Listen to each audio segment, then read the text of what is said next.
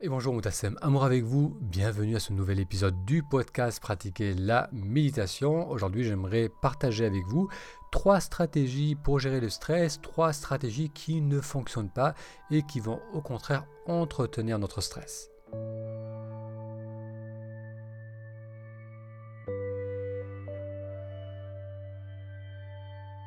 Si c'est la première fois que vous découvrez ce podcast, bienvenue. J'y parle de méditation et de comment méditer nous aide à nous reconnecter à la joie de vivre le moment présent. Si vous n'êtes pas encore inscrit au blog, je vous invite à aller sur le lien taméditation.com ta méditation tout attaché.com. Ça vous permettra de vous inscrire, d'avoir accès à des exercices de méditation guidée et d'être informé des prochaines publications. Donc aujourd'hui, dans l'épisode d'aujourd'hui, j'aimerais partager avec vous ces trois stratégies qu'on est très nombreux à entretenir, des stratégies pour gérer notre stress, pour entrer en contact avec les autres, et on verra que au lieu de nous aider, elles risquent d'entretenir, d'aggraver, d'augmenter le stress et de nous couper de plus en plus de ce que on ressent et de ce qui est réellement important pour nous. Alors une petite parenthèse, vous entendez peut-être, j'ai un petit rhume, donc désolé si vous m'entendez sniffer de temps en temps. Mais j'ai voulu tout de même partager avec vous cet épisode aujourd'hui, créer cet épisode aujourd'hui. Et on va donc découvrir cette première stratégie parmi ces trois qu'on est nombreux à utiliser. Et cette première stratégie, c'est le besoin d'approbation. Lorsqu'on est enfant, on a tous ce mode de fonctionnement, on recherche naturellement l'approbation de nos parents. Nos parents, c'est pour nous une question de survie, le fait qu'ils nous aiment, le fait qu'ils portent leur attention sur nous. Si un enfant n'a pas l'attention de ses parents, eh bien il ne sera pas protégé, il ne sera pas nourri, il, peut potentiellement être en danger. Donc un enfant va naturellement faire le nécessaire pour avoir l'attention et l'approbation de ses parents. Ce besoin d'attention, lorsqu'on grandit, se transforme donc de plus en plus en besoin d'approbation. On va faire ce que les parents attendent de nous être aimés. Et le problème avec cela, si on ne si on grandit pas dans un cadre où les parents encouragent également l'expression de soi, si les parents ne nous apprennent pas à nous écouter, à exprimer ce qu'on ressent, lorsqu'on va devenir adulte, on risque de garder cette stratégie euh, d'approbation, ce besoin d'approbation. Et lorsqu'on rentre en contact avec les autres, on va surtout favoriser leur acceptation on va se comporter de façon à être euh, apprécié et accepté par les autres au détriment parfois de ce qui est réellement important pour nous. Au lieu de dire et euh, de partager ce qu'on pense ou ce qu'on exprime, on va plutôt communiquer ce que les autres attendent de nous, ou bien ce qu'on imagine que les autres attendent de nous. Alors le problème avec cela, même si cette stratégie peut parfaitement fonctionner, c'est-à-dire qu'on peut avoir du succès, on peut être apprécié, donc certainement on sera même apprécié par les autres en faisant, euh, en étant dans cette dynamique de, recherche d'approbation, eh bien le, problème avec cela, il est double, c'est que un, on va euh, s'éloigner de plus en plus de ce qui est réellement important pour nous, donc à force de se soucier uniquement de ce que les autres attendent de nous, on risque de plus en plus de ne plus savoir ce qui est réellement important pour nous. Ça, c'est le premier problème. Et le second problème avec cette stratégie, c'est qu'on va aussi perdre cette capacité d'exprimer clairement ce qui est important pour nous. Donc ça, c'est la première stratégie, et ça, on est nombreux à l'adopter, surtout si on a grandi dans un cadre où euh, l'éducation était plutôt rigide, stricte, où il n'y avait pas de communication avec nos parents. On risque donc de prolonger ce besoin d'approbation dans nos relations sociales, dans nos relations professionnelles ou amoureuses. Donc ça, c'est la première stratégie on a vu les, problèmes qu'elle peut comporter. Donc d'une part, je me coupe de ce qui est important pour moi parce que je suis très peu connecté à cela. Et d'autre part, je me coupe également de ma capacité à dire et à exprimer ce qui est important pour moi. La seconde stratégie, c'est une continuité de cette première stratégie, c'est euh, le fait de d'endosser un rôle.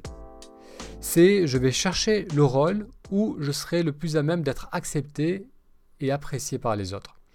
Donc c'est là où on va trouver une voie qui va nous convenir, où on va être apprécié par les autres. Donc ça peut être un rôle comme simplement être le rôle de, parent, donc devenir un maman, une maman pardon, ou un papa. Ça peut être un, rôle professionnel, être un thérapeute. Ça peut être un artiste. Ça peut être euh, un, rôle social, contribuer, jouer un certain rôle dans la société. Donc on va mettre on va endosser ce rôle pleinement et on va uniquement nous exprimer à travers ce rôle.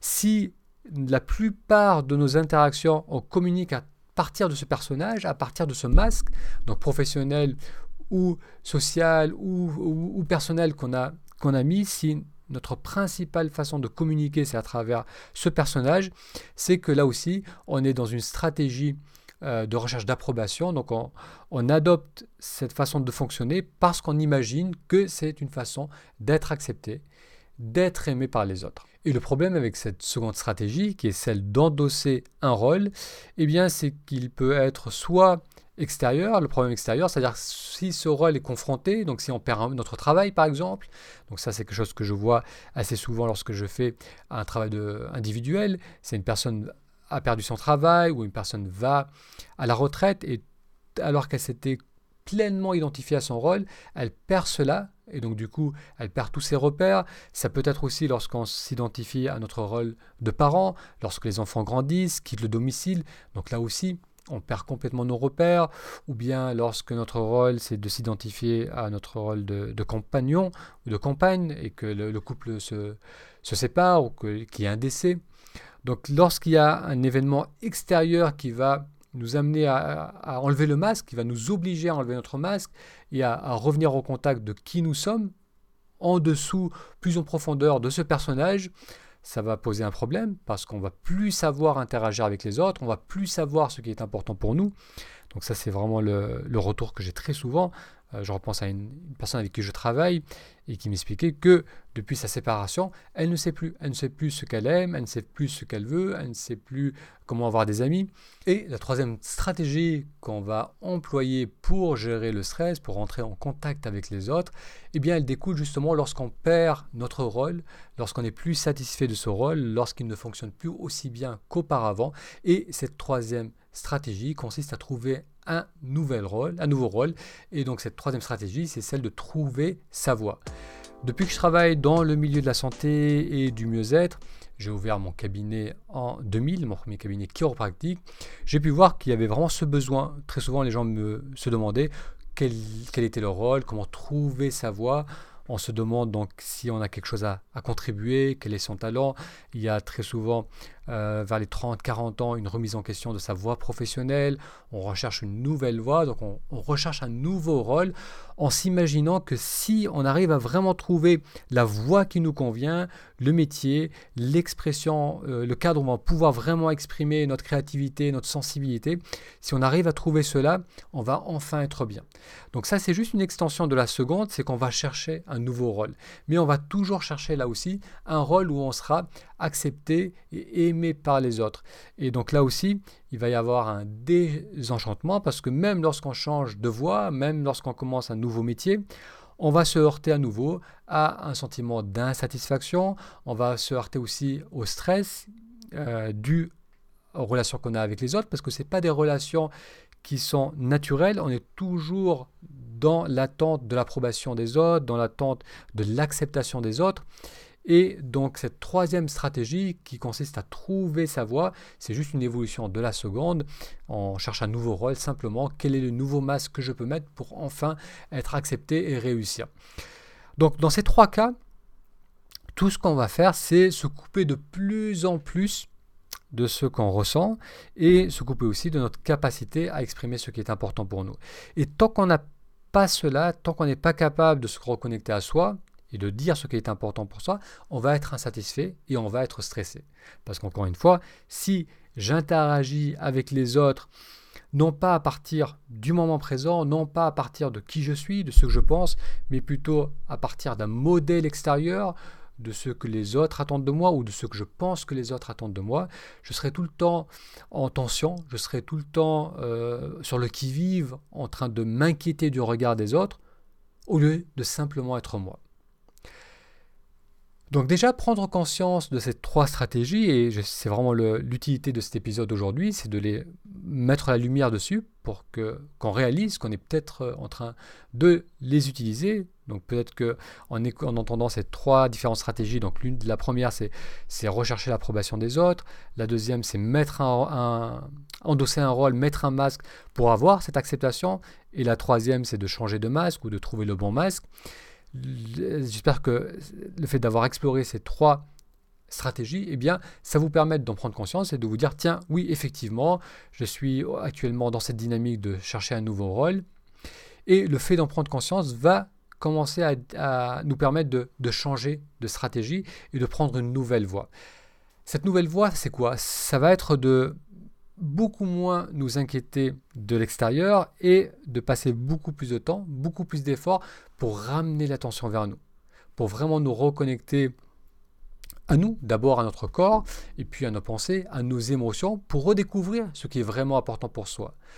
Parce que si pendant des années, on s'est uniquement inquiété de l'autre, du rôle qu'on jouait dans la société, des autres, euh, du regard donc des autres, on va devenir de plus en plus aliéné à notre sensibilité et à ce qui est important pour nous.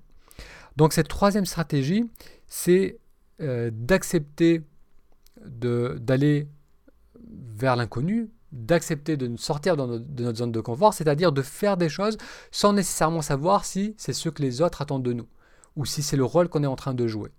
C'est d'accepter d'agir à partir de soi plutôt que d'agir à partir de l'extérieur, d'agir à partir de modèles passés et de vraiment explorer ce que le quotidien peut être, ce que nos relations peuvent être si on agit à partir de maintenant, à partir de soi, plutôt qu'à partir euh, de l'autre, à partir de l'extérieur. Et si vous suivez ce podcast depuis quelque temps, si vous euh, suivez le, blog Pratiquer la méditation, vous savez que la pratique de la méditation, c'est un outil qui est fabuleux pour justement se reconnecter à nous-mêmes. Le fait d'observer simplement nos pensées, nos émotions, les ressentis du corps, va nous permettre également d'observer ces automatismes de pensée ces jugements qu'on porte sur soi, ces jugements qu'on porte sur l'extérieur, et ça va nous permettre aussi de graduellement nous détacher, de mettre une distance entre ces automatismes de pensée, notre façon de réagir, de communiquer, d'interagir avec les autres, c'est de commencer à mettre une distance et de de voir vraiment ce qui est important pour nous. Est-ce que c'est ça que j'ai besoin de communiquer? Est-ce que c'est ça que je ressens? Qu'est-ce que je pense réellement par rapport à cette situation? Qu'est-ce que j'ai vraiment envie de communiquer à cette personne maintenant? Et ça, on ne peut pas le faire si on est tout le temps pris dans les automatismes du passé, si on est en train de fonctionner euh, comme on a toujours fonctionné. Ça va être très difficile de le faire. Pour pouvoir vraiment se reconnecter à ce qui est important pour nous et pour pouvoir le communiquer, il faut qu'il y ait cette, distanciation. Il faut vraiment avoir cette capacité de faire une pause, de revenir vers soi lorsqu'on interagit avec les autres, lorsqu'on réfléchit, et de s'autoriser donc à avoir ces moments de silence, ces parenthèses, pour ressentir vraiment ce qui se passe en soi. Et c'est en développant cette capacité, donc notamment à travers la pratique de la méditation de pleine conscience, c'est en développant cette capacité d'écoute qu'on va à nouveau redécouvrir ce qui est important pour nous, redécouvrir quelles sont nos valeurs, qu'est-ce qu'on a envie de vivre, qu'est-ce qu'on a envie de partager. Et une fois qu'on est capable de redécouvrir cela, de se reconnecter à cela, on va aussi être capable de le communiquer aux autres. Et c'est en commençant à communiquer ce qui est important pour nous qu'on va aussi commencer à transformer notre quotidien et qu'on va lui permettre de refléter de plus en plus ce qu'on ressent et ce qui est important pour nous. Donc c'est un changement de dynamique, c'est je n'agis plus de sorte à obtenir un résultat extérieur parce que j'imagine que c'est ça qui va me rendre heureux, mais c'est plutôt j'agis à partir de ce que je ressens maintenant et c'est ensuite l'extérieur qui va refléter ce qui me rend heureux. Donc ça va à l'encontre d'un mode de fonctionnement qu'on est très nombreux à entretenir, qui est celui de croire que c'est l'extérieur, les circonstances de vie qui nous rendent heureux et qu'on a une idée de ce que la vie devrait être pour nous permettre de nous épanouir.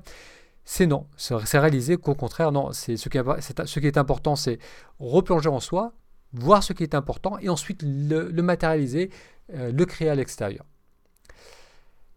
Donc on a, vu dans cet épisode d'aujourd'hui ces trois stratégies qui ne fonctionnent pas. Alors je récapitule. La première stratégie, c'est rechercher l'approbation des autres à tout prix.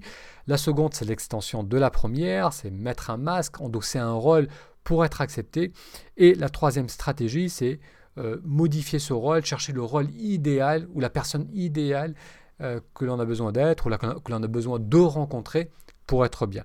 Donc ces trois stratégies ne fonctionnent pas parce qu'on agit à partir de l'extérieur de soi et on a vu que la seule façon d'être confiant et d'être bien, c'est d'agir à partir de, ça, de soi et pour cela, il est nécessaire de se reconnecter à soi. Si vous ne méditez pas encore, je ne peux que vous recommander d'aller sur le lien taméditation.com. Je répète, ta Ça vous permettra d'avoir accès un mini cours de méditation qui vous permettra d'apprendre très simplement comment méditer. Si ensuite vous avez besoin d'un support plus important, d'un travail individuel, euh, en vous inscrivant sur ta méditation, vous aurez aussi les informations pour travailler avec moi. Vous pourrez ainsi faire une session découverte, c'est une session d'information où on verra ensemble comment ce travail euh, de séance individuelle peut vous aider. Un grand merci pour votre attention et je vous donne rendez-vous à la semaine prochaine pour un prochain épisode. À très bientôt.